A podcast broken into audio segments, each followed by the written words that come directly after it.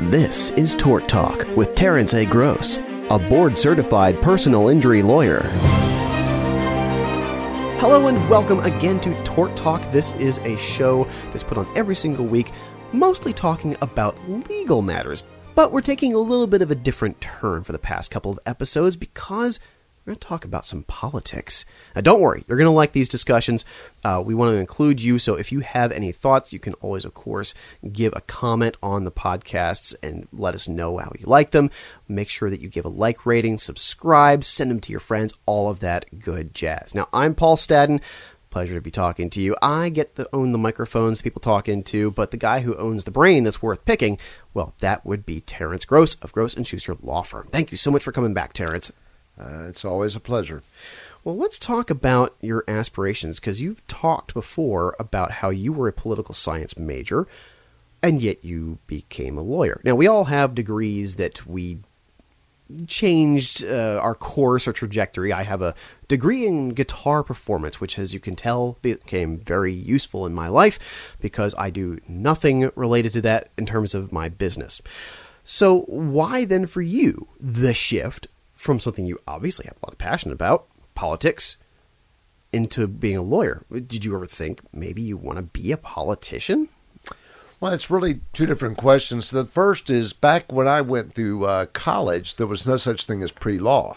Ah. So if you were pre law, you naturally went to uh, uh, political science, and you had con law in political science. You had business law was a an elective, and I took those electives. And there's a good amount of history because to understand the political system, you have to understand the history and, and many of the things that we have talked about in, in earlier shows. But mm-hmm. uh, the big question is, you know, have I ever thought about it? And I've thought about it uh, less than five seconds. and there's lots of reasons for it. Uh, one reason is this I personally believe that politics is corrupting. Mm.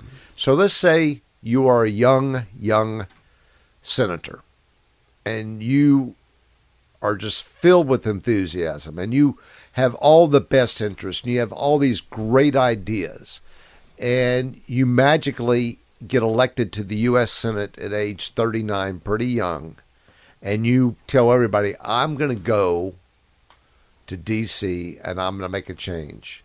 Mm-hmm. I'm going to I'm going to do this, I'm going to do that. And then you get there and you've got this great uh, bill you want to pass that's that you think's really going to help Americans. And you realize, well, I got to get the votes. I mean, it's got to go through committee. So you go to the senator from uh, Montana. You hear he's got a lot of clout, and maybe he'll help you out. He goes, "Son, um, seems like a good bill. Um, tell you what, if you vote for my bridge that I want built in Montana, uh, I'll, I'll, back you. And you're going, well, I don't know anything about Montana. I don't want to just butter. That. I, I really, you know, I'm, I'm trying to help out all Americans. I'm not just trying to deliver for the state of Florida. I'm going to do that, but I, I'm, this is for everybody. Um, and and then you go through and everybody wants the pork. That's where all this pork comes uh-huh, from. So you yeah. get this bill. So you almost have to sell. You can go with the best intentions and if you, you so if you keep your ways and, and you don't deviate, you're never going to pass a bill. Right. You'll never get any. So then they'll say, God, he did nothing. He didn't pass one bill. We elected this guy. He had so many promises. Unless you compromise, and then, and all of a sudden you're voting for uh, the, this bridge in Montana and and, and mm-hmm. this uh, dam in Arizona and, and all these things and, and, even worse pork than that. Probably who knows what pork's out there. But to get these guys votes, I'll do it, but you got to scratch my back too. And this right. is what I want. And, and, and, a, and a lot of guys go there. A lot of the senators are only looking after their state. You right. Know, you know, it's a dogfight over federal money for their state. So you get up there and then that's what happens. So I think it's if you're going to be effective, then you got to play the game, and and and it's corrupting. So that's one thing. The other thing is, I remember when I was on EBY on the radio station. It was a political station, and I'd start maybe talking about one issue, and there may be some listeners. Oh, I love this guy. He is mm-hmm. spot. Oh, I mm-hmm. agree with mm-hmm. everything he's saying. And they call in and says, "Have you ever thought about running you know, as a representative or something. I said, I said, You've only heard me talk about one issue today. If I start talking about several other issues, you're going to say, "Oh my God, I'm not voting for this guy," uh, because I, I, I do have very specific uh, opinions, and I've thought about these things. And people say, "Oh, you need to read this." I've read stuff. I, I, every time you disagree with either a liberal or or a conservative, they they think, "Oh, you didn't read enough. You didn't do that." Right, Yeah, right. I've done that. I've, I've I've read stuff, but I have my opinion. It may differ from yours, and and uh, it's a dicey thing to talk politics in there. But I'll, I'll give you a good example. Okay. Uh, you know from we actually before we started this conversation that I'm a gun owner.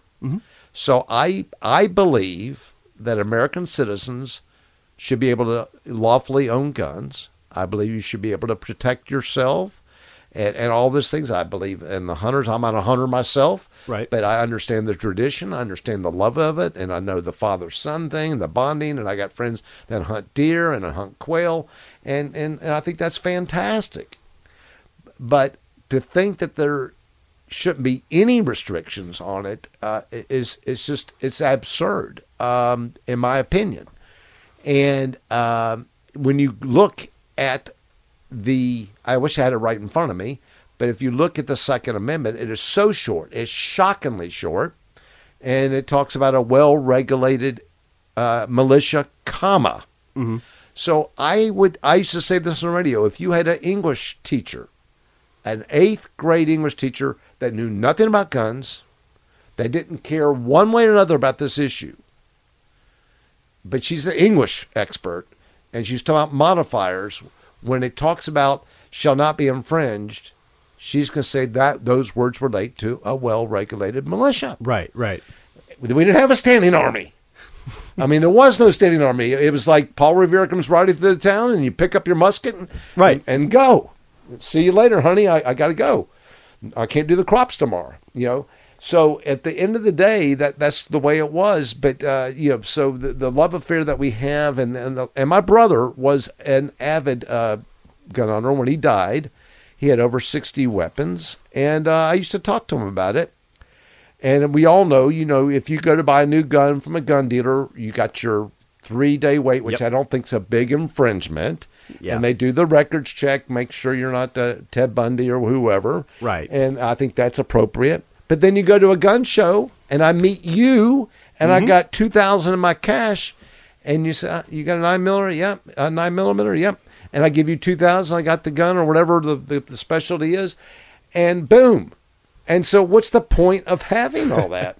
so, I am I am for the red flag laws. If we look at the sad thing that happened in the high school in South Florida, you know that guy Yeah. was red flag all over Right. the place, Right. And should not have been able to have a weapon. And and yet this whole love affair. So I know there's many good citizens, and and the people that are good and, and not convicted felons and and not mental cases and not severe bipolar, you got nothing to worry about Right. uh, and, and and so forth. So, but again, as I talk about this, then all of a sudden, uh, uh, I thought this guy leaned right, and and and all of a sudden he doesn't lean right. But yet, if you talk about the border, I, I'm very strong borders. I, I, I think you don't have a country if you don't have borders, then you're not a country. And and we should have to. I mean, my, my family, thank goodness, came through Ellis Island before the Holocaust. I'm Jewish. I'm very thankful. There's a big immigration. Uh, people don't know this, but there was a tremendous immigration from uh, Europe in the late 1890s, and um, both sides of my family they didn't know each other so my mother's side of the family came in the 1890s my father's side came in the 1890s and uh and ellis island and got put through and got jobs and whatever but they came through legally learned the language and and, and the american dream the melting pot blah blah blah. And i believe in that. And i and i believe we should have immigration. But but you know the, the, the just a wide open border come across oh you're you're you're safe. You know, you've passed go. You're there. I, I just I don't believe in that. And then the, the the system has to support it. And then all of a sudden these people don't speak English. We're educating them and they could have medical problems oh it, it just goes on and on so it just all depends what topic I mean there's so as I speak the, some liberals are going to really like this and then whatever and then on abortion I, I I will tell you this Paul um I'm really torn. I, I'm a grandfather. I, I'm about to have my 11th grandchild. 11. Oh, my goodness. I got four children. I believe in life. I believe in adoption. I want adoption. I don't like the idea of abortion. Um, but I was willing to, like castor oil, to accept Roe versus Wade. Right. Uh, first trimester. Uh, you know, some kind of compromise because if you do, I really believe if you just did away with abortion totally, then you're making criminals number one out of some of these young ladies. Uh, we're back to coat hangers and and alleys, and that's not a good thing either. Um, it, it's a tough question. So I think the real people that are anti-abortion hate me, and, and the other group doesn't like me either because there's some people that are just would like it wide open, legal with you know, it, it's my body, whatever. And, and I don't subscribe to that because it, it, I, I know it's a woman and she carries the baby, but if you go with that my body philosophy, then that means that eight months you should be able to have an abortion because the baby's not born, but they're viable. And and I and um, you know we're hearing now with modern medicine you know, 26 weeks is uh, uh, is a very viable fetus at 26 weeks. Well, I can see why you didn't really want to run for politics. yes, because I've, I've, alienated everybody now. Well, well, yeah, and that's that's the difficult thing is is being able to make yourself palatable. Uh, it's such a difficult thing to want to get into this position where you know you're going to be criticized. It's like working in lost luggage. You know, you, you're not ever going to have a day where you're not dealing with somebody who's just vehemently angry at you, and you're not going to change their mind. So I can see why you didn't want to run for politics or run as a politician or anything like that because you know, I, I got enough of a taste of the people not liking me in talk radio, and that put me off of politics forever. Well, give me one minute because I know we're, we're yeah we're hitting we're hitting the end here, but hitting yeah, the end, but yeah, I got to go say this. Oh yeah, of course. Some of these presidential debates, I love watching them now. The older I get, the more I Ah. watch, and it reminds me of Saturday Night Live because you'll be there Right. and you'll be the moderator, right? Right. And you'll ask this guy a spot on, perfect question about abortion. And he confidently starts giving an answer, and, and halfway through, you realize he, he hadn't even answered the question. And they Right. become masters of because they don't want to. They don't want to talk as candidly as me because then they may not be electable. Right. If you tell the truth and and you speak your heart, you'll probably never be elected in office. Yeah, that's fair. Uh, plus, I think it's interesting how you can take the transcripts of some of these debates and then just give them to Saturday Night Live and don't even edit them, and it's still just as funny. But we'll, we'll deal with more politics next week. I'm kind of interesting interested in hearing comparisons between the American system and other systems. I know you have your thoughts on that because, of course, being a political scientist, you are interested in how we are viewed by the rest of the world and how we view the rest of the world. But we're going to have to get to that next time. How can people get a hold of you? Uh, at work as a personal injury lawyer, 850 434 3333, or visit us on the web at grossandschuster.com. Thank you so much for listening to this episode of Tort Talk. If you missed any previous episodes, you know how easy it is to go back and listen to them. Just go back and listen to them, and then share them, send them to your friends, give a like rating, subscribe, all that good jazz. Thank you so much for being here, Terence. Glad to be here.